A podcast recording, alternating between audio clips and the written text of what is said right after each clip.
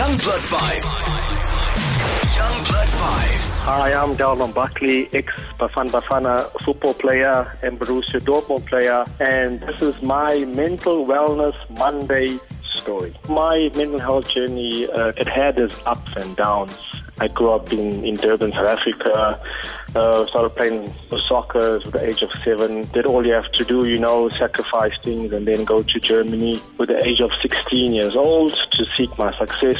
Come to Germany um, at the time of 1994, which Germany wasn't a cosmopolitan country. No one spoke, uh, spoke English. I go to Germany. I had to communicate with hands and feet because I couldn't speak German, which was very, very difficult. And uh, I was very lucky, one of those Africans, you know, to uh, go to Germany and succeed my success there. But it also came with pros and cons. You know, moving from one team to another team, and all of a sudden I found myself a big transfer to Borussia Dortmund, which a lot of money transferred paid to my ex-club for me to be transferred to Borussia Dortmund. One thing led to another. I fell into very, very uh, depression mentally, which I couldn't take it when I went to Dortmund. It was very hectic for me because you come to a club where you have 90,000 fans watching you week in and week out. And I wasn't producing, so things built up.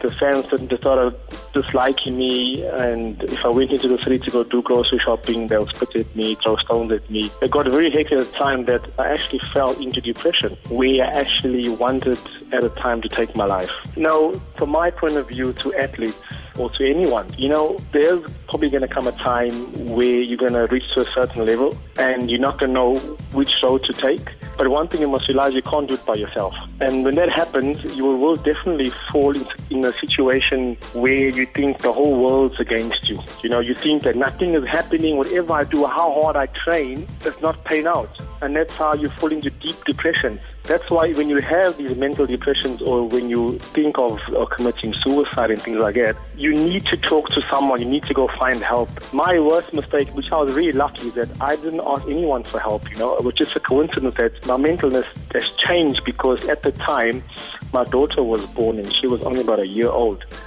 So that changed my whole way of thinking when I did decide to, uh, well, as I say, to commit suicide, which I thought to myself, if I do, you know, I'm going to leave a child in this world. And what the child can think about me, which I didn't want to because I did grow up without a father.